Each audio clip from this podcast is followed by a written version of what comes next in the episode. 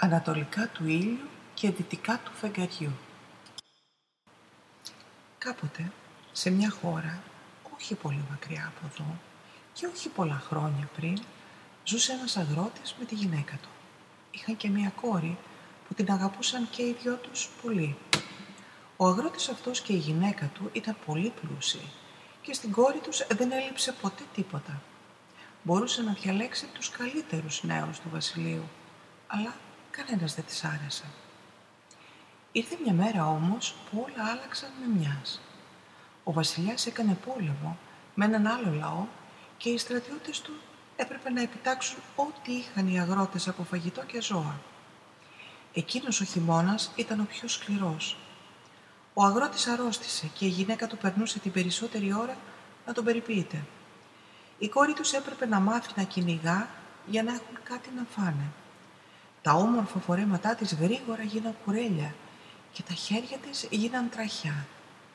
Οι νέοι της χώρας την είδαν και λέγαν ο ένας τον άλλο όχι μόνο δεν έχει πρίκα αυτή η κοπέλα, αλλά έχει γίνει ακαλλιέργητη και άγρια σαν μια χωριάτισσα.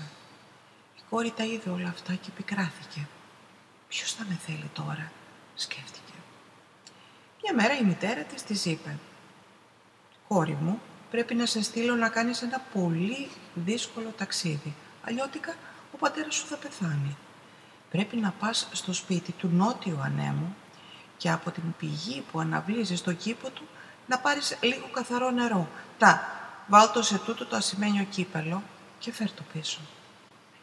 Την ίδια κιόλας μέρα η κόρη ξεκίνησε για το ταξίδι της στο σπίτι του νότιου ανέμου. Καθώς δεν είχαν πια ούτε άλογο ούτε γαϊδούρι, έπρεπε να περπατήσει μέχρι εκεί. Δεν ξέρω γιατί θα κάνει καλό στον πατέρα να πιει από αυτό το νερό της πηγής του νότιου ανέμου, αλλά θα πάω, πρέπει να πάω είπε στον εαυτό της. Μέρες και μέρες περπατούσε όταν κάποια στιγμή έφτασε στο σπίτι του ανέμου. Όμως ο νότιος άνεμος είχε φύγει και το νερό της πηγής ήταν θολό. «Τι θα κάνω τώρα, αυτό το νερό δεν μπορεί να το πιει ο πατέρας μου», αναρωτήθηκε. Κλαίγοντας, από απελπισία και κούραση, σοριάστηκε μπροστά στη πηγή. «Όμορφη μου κοπέλα», άκουσε κάποιον να της μιλά. «Γιατί κλαις» Η κόρη γύρισε και έψαξε να βρει ποιος της μιλούσε. Κοιτάζοντας κάτω, είδε έναν βάτραχο να κάθεται πάνω σε ένα νούφαρο. Έσκυψε να το δει από κοντά, μα καθώς έσκυβε, το ασημένιο κύπελο έπεσε μέσα στο νερό. Αμέσως βυθίστηκε στον πάτο της πηγής. Η κόρη το κοίταζε να χάνεται απαρηγόρητη. Κλαίγοντας με δάκρυα πικρά, είπε την ιστορία της στο βάτραχο. Μες έστειλε η μητέρα μου να φέρω καθαρό νερό από την πηγή αυτή, αλλά το νερό είναι θολό και έχω χάσει και το ασημένιο κύπελο. Μη στεναχωριέσαι. Εγώ θα κάνω το νερό καθαρό και πάλι και θα σου φέρω και από τον πάτο της πηγής την κούπα σου, εάν μου παραχωρήσεις τρεις ευχές, είπε ο βάτραχος. Θα σου τις παραχωρήσω εάν μπορώ, είπε η κόρη. Αμέσως το νερό τότε έγινε κρυστάλλινο και πεντακάθαρο. Ο βάτραχος βούτυξε βαθιά κάτω στον πάτο της πηγής και έφερε την ασημένια κούπα της κόρης. «Η πρώτη μου ευχή», είπε ο βάτραχος, «είναι ότι θα με αφήσεις να έρθω στο σπίτι σου να σε επισκεφθώ». «Φυσικά και μπορείς να έρθεις, όποτε θέλεις», είπε η κόρη χαρούμενη. Τον ευχαρίστησε και ξεκίνησε για το ταξίδι του γυρισμού. Το νερό από την πηγή θεράπευσε τον πατέρα της και όλα έγιναν όπως πριν. Ο βασιλιάς κέρδισε στον πόλεμο και πλήρωσε τον αγρότη και τη γυναίκα του δίνοντάς τους τριπλάσια από αυτά που τους πήρε. Εκείνη η χρονιά ήταν εξαιρετική. Η συγκομιδή ήταν πολύ καλή. Το κάθε τι ήταν σε αυθονία και η ζωή για την οικογένεια ήταν και πάλι υπέροχη. Όλοι οι νεαροί μνηστήρες πλησίασαν ξανά την κόρη να τη φλερτάρουν. Η κόρη με όλα τούτα ξέχασε την υπόσχεσή της στο βάτραχο. Μια μέρα ακούστηκε ένα χτύπημα στην πόρτα. Η κόρη την άνοιξε και είδε στο άνοιγμά της το βάτραχο. «Όμορφη κόρη», είπε ο βάτραχος, «θυμάσαι την υπόσχεσή σου» Και από εκείνη την ημέρα και μετά ο Βάτραχος άρχισε να την επισκέπτεται καθημερινά. Την έβδομη μέρα ο Βάτραχος είπε «Όμορφη κόρη, είμαι έτοιμος τώρα να σου ζητήσω τη δεύτερη ευχή μου. Θα σου την παραχωρήσω εάν μπορώ», του είπε η κόρη. «Η δεύτερη ευχή μου», είπε ο Βάτραχος, «είναι να έρθεις μαζί μου και να γίνεις γυναίκα μου». «Αυτό που ζητάς είναι αδύνατον», φώναξε η κόρη. «Μπορώ να διαλέξω να παντρευτώ όποιον θέλω από τους καλύτερους νέους του βασιλείου. Πώς είναι δυνατόν να παντρευτώ εσένα, ένα βάτραχο» και έτρεξε πάνω στο δωμάτιό της. Δεν πέρασε πολλή ώρα και μέσα στο δωμάτιο πήδηξε ο βάτραχος. «Ο πατέρας σου είπε ότι θα πρέπει να κρατήσει την υπόσχεση που μου έδωσες», της είπε. «Όχι, όχι», φώναξε η κόρη, «δεν θα παντρευτώ ένα βάτραχο». Και λέγοντάς το αυτό άρπαξε τον βάτραχο και τον πέταξε πάνω στον τοίχο με όλη της τη δύναμη. Ο βάτραχος έπεσε στο πάτωμα νεκρός. Την ίδια στιγμή η μορφή του άλλαξε και από βάτραχος έγινε ένας πανέμορφος νέος. «Όμορφη κόρη», της είπε, «με ελευθέρωσες από το σώμα του βάτραχου σκοτώνοντάς με. Κάνοντάς το αυτό όμως, με καταδικάζεις να πάω σε ένα πολύ μακρινό βασίλειο και να παντρευτώ εκεί την πριγκίπισσα των δαιμόνων, αυτή την ίδια που με μάγεψε και με έκανε βάτραχο. Και όλα αυτά γιατί εσύ δεν μπόρεσες να κρατήσεις την υπόσχεσή σου σε μένα. Η κόρη ακούγοντάς τον κατάλαβε το μεγάλο της λάθος και του είπε «Τότε κι εγώ θα σε ακολουθήσω και θα γίνω γυναίκα σου». «Αχ, μακάρι να μπορούσες», είπε ο νέος, «αλλά αυτό το βασίλειο που πρέπει να πάω είναι ανατολικά του ήλιου και δυτικά του φεγγαριού και ποτέ δεν θα μπορέσεις να βρεις το δρόμο για εκεί». Καθώς τα έλεγε αυτά, μια ορδή δαιμόνων εμφανίστηκε στο δωμάτιο, άρπαξε τον νέο και τον τράβηξε μαζί της. Το σπίτι της κόρης αμέσως ολόκληρο και αυτό και ό,τι ήταν μέσα εξαφανίστηκαν μαζί με τους δαίμονες. Η κόρη έμεινε μόνη και για μια ακόμα φορά τα ρούχα της είχαν γίνει κουρέλια. Γονάτισε στο κρύο πάτωμα και άρχισε να κλαίει. «Πώς να βρω αυτό το βασίλειο» αναρωτιόταν. Ήθελε τόσο πολύ να βρει τον αγαπημένο της και η επιθυμία της ήταν αληθινή και η καρδιά της αγνή. Το φεγγάρι την άκουσε, τη λυπήθηκε και της ψιθύρισε. Εάν ταξιδέψεις στο μεγάλο βουνό του πάγου, εκεί θα βρεις μια σπηλιά. Θα δεις φρικτά πλάσματα, μα μη βοηθείς γιατί είναι παγωμένα και δεν μπορούν να σου κάνουν κακό. Μπες μέσα στη σπηλιά και εκεί θα βρεις ένα δωμάτιο καμωμένο από φωτιά. Μέσα στη φωτιά ζει η σαλαμάνδρα. Αυτή γνωρίζει όλα τα πλάσματα που είναι μέσα στην καρδιά αυτού του κόσμου. Μπορεί η σαλαμάνδρα να σε βοηθήσει. Η κόρη ευχαρίστησε το φεγγάρι και ξεκίνησε αμέσως. Περπάταγε και περπάταγε μίλια ολόκληρα, ώσπου στο τέλος έφτασε στο βουνό του πάγου. Μπήκε στη σπηλιά και έφτασε στο δωμάτιο της φωτιάς. Η ζέστη της έκαιγε το δέρμα. Τρομοκρατημένη μπήκε μέσα. «Σαλαμάνδρα, μήπως ξέρεις για το βασίλειο που βρίσκεται ανατολικά του ήλιου και δυτικά του φεγγαριού; Και μήπως ξέρεις για τον νέο που πρόκειται να παντρευτεί την πρικίπισσα των δαιμόνων» Ξέρω αυτό που κρύβεται μέσα στη δική σου καρδιά και στην καρδιά του νέου και ξέρω ότι οι καρδιές σας αραγίζουν. Αλλά αυτό το βασίλειο δεν βρίσκεται μέσα στη φλογερή καρδιά του κόσμου που γνωρίζω. Όλα όσα γνωρίζω για αυτό το βασίλειο είναι ότι είναι ανατολικά του ήλιου και δυτικά του φεγγαριού και ότι αν καταφέρεις ποτέ να φτάσεις εκεί, δεν θα σε καλοδεχτούν. Μπορεί όμως ο πατέρας του δάσους να σε βοηθήσει, γιατί αυτός γνωρίζει ό,τι είναι μέσα στο σώμα του κόσμου. Έξω από τη σπηλιά θα βρεις έναν μονόκερο να σε περιμένει και δίπλα του ένα μικρό κουτί με σπίρτα. Το κουτί μπορείς να το κρατήσεις.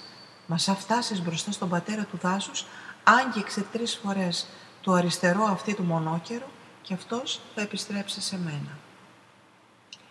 Η κόρη ευχαρίστησε τη σαλαμάνδρα και όταν βγήκε από τη σπηλιά βρήκε το μονόκερο να την περιμένει. Περπάτησαν μίλια και μίλια μέχρι που έφτασαν στο μεγάλο δάσος. Κατέβηκε τότε από τον μονόκερο και του άγγιξε το αριστερό του αυτή τρεις φορές. Ήτανε τόσο κουρασμένη.